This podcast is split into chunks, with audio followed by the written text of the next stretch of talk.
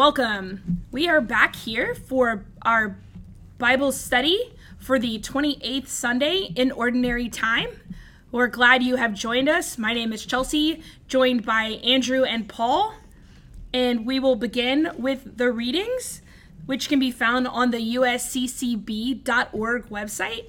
That's the United States Conference of Catholic Bishops website, usccb.org. Here's the first reading from Isaiah 25. On this mountain, the Lord of hosts will provide for all peoples a feast of rich food and choice wines, juicy, rich food and pure, choice wines. On this mountain, he will destroy the veil that veils all peoples, the web that is woven over all nations. He will destroy death forever. The Lord God will wipe away the tears from every face. The reproach of his people he will remove from the whole earth, for the Lord has spoken. On that day it will be said, Behold our God, to whom we look to save us. This is the Lord for whom we looked. Let us rejoice and be glad that he has saved us. For the hand of the Lord will rest on this mountain. The responsorial psalm I shall live in the house of the Lord all the days of my life. The Lord is my shepherd, I shall not want. In verdant pastures he gives me repose. Beside restful waters he leads me, he refreshes my soul. I shall live in the house of the Lord all the days of my life. He guides me in right paths for his name's sake. Even though I walk in the dark valley, I fear no evil, for you are at my side. With your rod and your staff, they give me courage. I shall live in the house of the Lord all the days of my life. You spread the table before me in the sight of my foes. You anoint my head with oil, my cup overflows. I shall live in the house of the Lord all the days of my life. Only goodness and kindness follow me all the days of my life, and I shall dwell in the house of the Lord for years to come. I shall live in the house of the Lord all the days of my life. A reading from St. Paul to the Philippians. Brothers and sisters, I know how to live in humble circumstances. I know also how to live with abundance. In every circumstance and in all things, I have learned the secret of being well fed and of going hungry, of living in abundance and being of need. I can do all things in him who th- strengthens me. Still, it was kind of you to share in my distress. My God will fully supply whatever you need, in accord with his glorious riches in Christ Jesus. To our God and Father, glory forever and ever. Amen. A reading from the Gospel of Matthew. Jesus again, in reply, spoke to the chief priests and elders of the people in parables, saying, The kingdom of heaven may be likened to a king who gave a wedding feast for his son. He dispatched, dispatched his servants to summon the invited guests to the feast, but they refused to come. A second time he sent other servants, saying, Tell those invited, Behold, I have prepared my banquet, my calves and fattened cattle are killed, and everything is ready. Come to the feast. Some ignored the invitation and went away, one to his farm, another to his business. The rest laid hold of his servants, mistreated them, and killed them. The king was enraged and sent his troops, destroyed those murderers, and burned their city. Then he said to his servants, The feast is ready, but those who were invited were not worthy to come. Go out, therefore, into the main roads, and invite to the feast whomever you find. The servants went out into the streets and gathered all they found, bad and good alike, and the hall was filled with guests. But when the king came in to meet the guests, he saw a man there not dressed in a wedding garment. The king said to him, My friend, how is it that you came in here without a wedding garment? But he was reduced to silence. Then the king said to his attendants, Bind his hands and feet and cast him into the darkness outside, where there will be wailing and grinding of teeth. Many are invited, but few are chosen. So, what we would normally do is take a couple minutes to kind of look over this, but uh, we've already had a chance to do that. Uh, so we'll we'll just jump right in. What do you guys have that's uh, standing out to you from the readings today?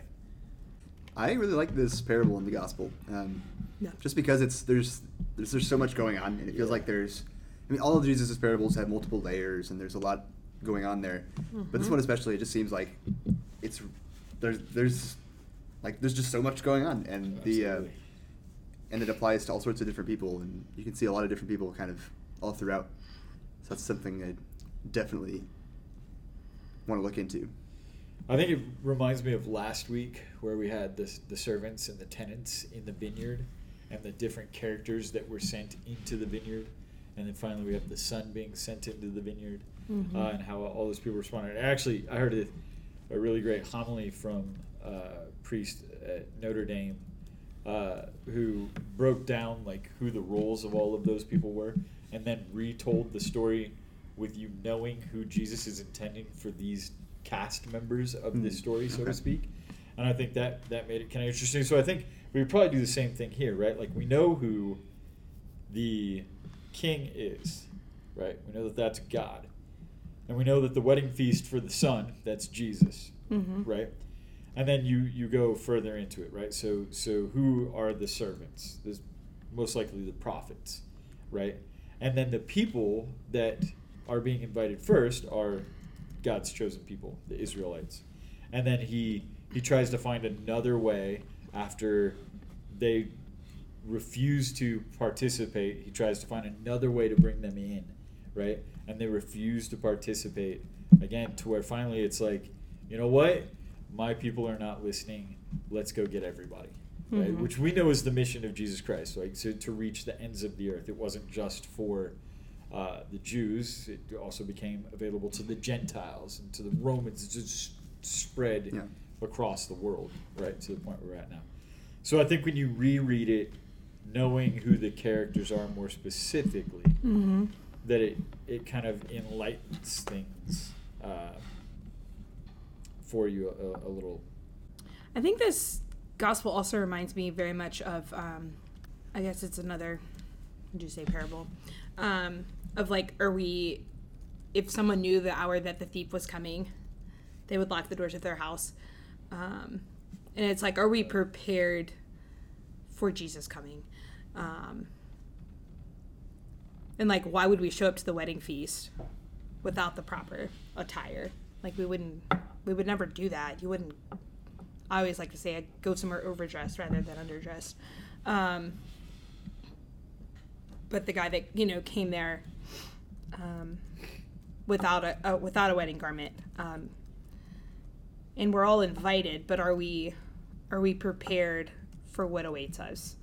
Um, many are invited, but few are chosen. Yeah. Yeah, I think that's a that's a, a interesting connection, right? So the, the one character we're not giving kind of a role to is this last guest.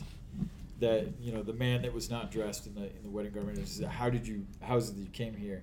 Because even though they're pulling these people off of the streets, it doesn't sound like they were pulling people off of the streets dressed and ready for a banquet, which means there must have been some sort of preparation, Mhm. and this person didn't care enough about what was going on to actually do that, right? And so we apply, we always try to apply the readings to our lives um, and, and how they fit into what we're doing right now. And of course, you have, we are now the invited guest. We are now the ones who are here.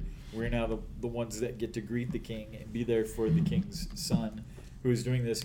But are we preparing ourselves, right? And so what that means is not like, are you wearing your Sunday best to mass? It's, are you taking what's happening in the mass and then applying it to the other six days of the Mhm. week, right? The other 166 hours outside of this building that you have in a week. Like, how are you? Um, how are you worshiping the king? How are you Mhm. showing respect to the son, right?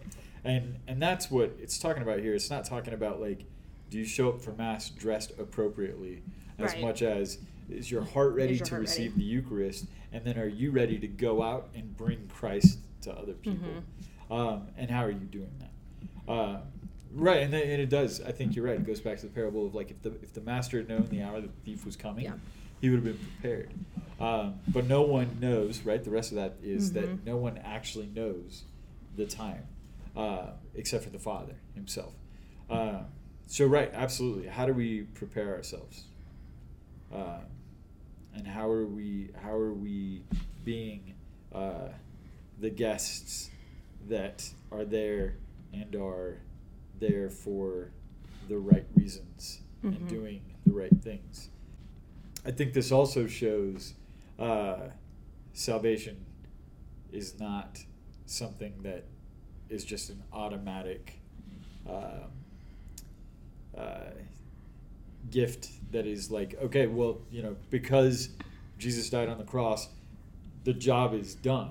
It's, well, wait, you still have to er- actively work on this relationship. Mhm. You know, it's not like a, a one and done thing that 2,000 years ago, because this happened, we don't even have to try anymore. We can just do whatever we want. Mhm. No, no, no. You still have to come prepared uh, for the for the wedding banquet, the wedding feast. And of course, that uh, is something that ties directly into what we're reading in Isaiah, with uh, the feast of rich food and choice wines, which are provided to who? All people. All people. Right. Yep. Absolutely. So. I think that relationship you talk about is a relationship of trust. Um, and like it says in the gospel, like they, those invited weren't worthy. And we're all invited. I don't think any of us are worthy, but by his blood, you know, in receiving him, we're made worthy. Um, but it's, you know, also talked about in Philippians of, um, that trust with the father of like i can do all things who strengthens me but knowing that like through his strength like we can live and my god will fully supply whatever you need. Um, and i've really been challenged to like trust the lord lately and just having conversations with my housemates of like different things that have gone on in their lives and one of them does it really really well and i'm like how do just becoming more trusting of what of the lord's provisions and what he's gonna provide and she's like i just ask him for what i need and i'm like if he doesn't provide it okay guess it's not what i'm supposed to do you know and sometimes it's easier than others but it's just knowing like um, st paul of just knowing that god will fully fully supply like whatever's needed I think along those lines, also with the psalm of just Psalm 23, the Lord is my shepherd, I shall want nothing. Um, Mhm. And then in the, the first reading as well, we I feel like, and this is just me growing up as well, like I used to read that as like God's going to take care of me and give me the things I need to like survive. That is, I, mean, I have a house to live in, I have food and whatever, and that is, I mean, it's, it's part of it, but also, um, it's been a really interesting change over time to see just how much that has expanded beyond that, Mhm. um, and that even if those things are gone, um, the really important stuff that is being described here is actually joy and peace and eternal salvation, and Mhm. and those are things that I guess maybe I appreciate more now than I used to, or I don't know, but um, it's there's so much more going on here than just like God's not going to let you starve. Um, Right. It's it's it's a whole lot more than that. Yeah, and I think that ties perfectly into what Paul's talking about as well. I know that you know we've talked about in past Bible studies. Paul does these little humble brags sometimes, um, but I don't. I you know even though that this that is very much what this seems like on the surface, I do think what it what he's saying in all of this is if if I'm living in humble circumstances, I know that I'm with God. If I'm living with abundance, I know that it's because of God. You know that I know that if if uh, being well fed means that God has given me this bountiful blessing, and that if I'm going hungry, then it's Mhm. my turn to turn those blessings into uh, blessings for other people. Mhm. You know, it's that Paul understood once he was introduced to that relationship with Christ that God was there, even when he wasn't willing to recognize who he was. Even though he wasn't willing to recognize that Jesus was the Messiah, that doesn't mean that Jesus wasn't actively working in his life. And now that he understands that, he's trying to do his best to give that relationship to other people, right? It's not just you're going to put a roof over my head and you're going to feed me. It's I'm going to put a roof over your head and I'm going to feed you and I want you to have joy and happiness in your life. And even when those things don't happen, I'm still here. I'm not going to change. Um, and I think that's where we get kind of lost in, in some of what Paul's saying of like, wait a second. Because again, remember, the audience that he's talking to is probably men who were used to the lives of abundance because of their role in the military uh, in, in Rome during these times. They were very well taken care of. And so he's probably preparing them that, like, if you're going to be a follower of this Christ figure, it's not going to be easy. But I can, the, the strength that I get is from him, not from this this outside source or even my own inner strength. It's it's God in me, um, and that no matter what, if you're in a relationship with Christ, you are in a relationship that will be bountiful and good. So. And I think too, just looking at that sort of thing, you can say, well, my life's a mess right now. Like, where where's all that at the moment? Mhm. Um, and again, it comes back to like what sort of thing is Christ providing us? What sort of thing are we being offered here? Yeah. Is it happiness in the sense that we tend to think about it, or is it, um, and is it going to happen today?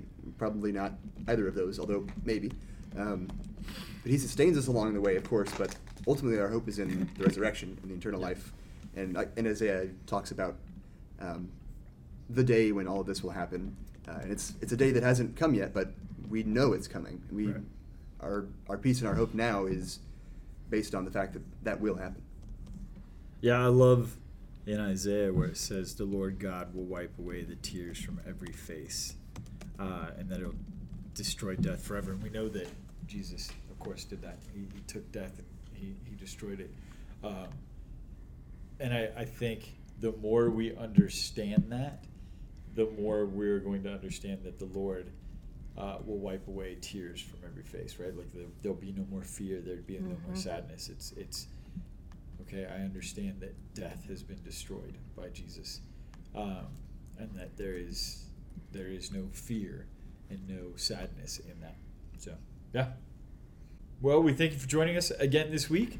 This is again the 28th Sunday in Ordinary Time. We hope you join us for uh, Mass this Sunday, and we will be with you again next week. God bless.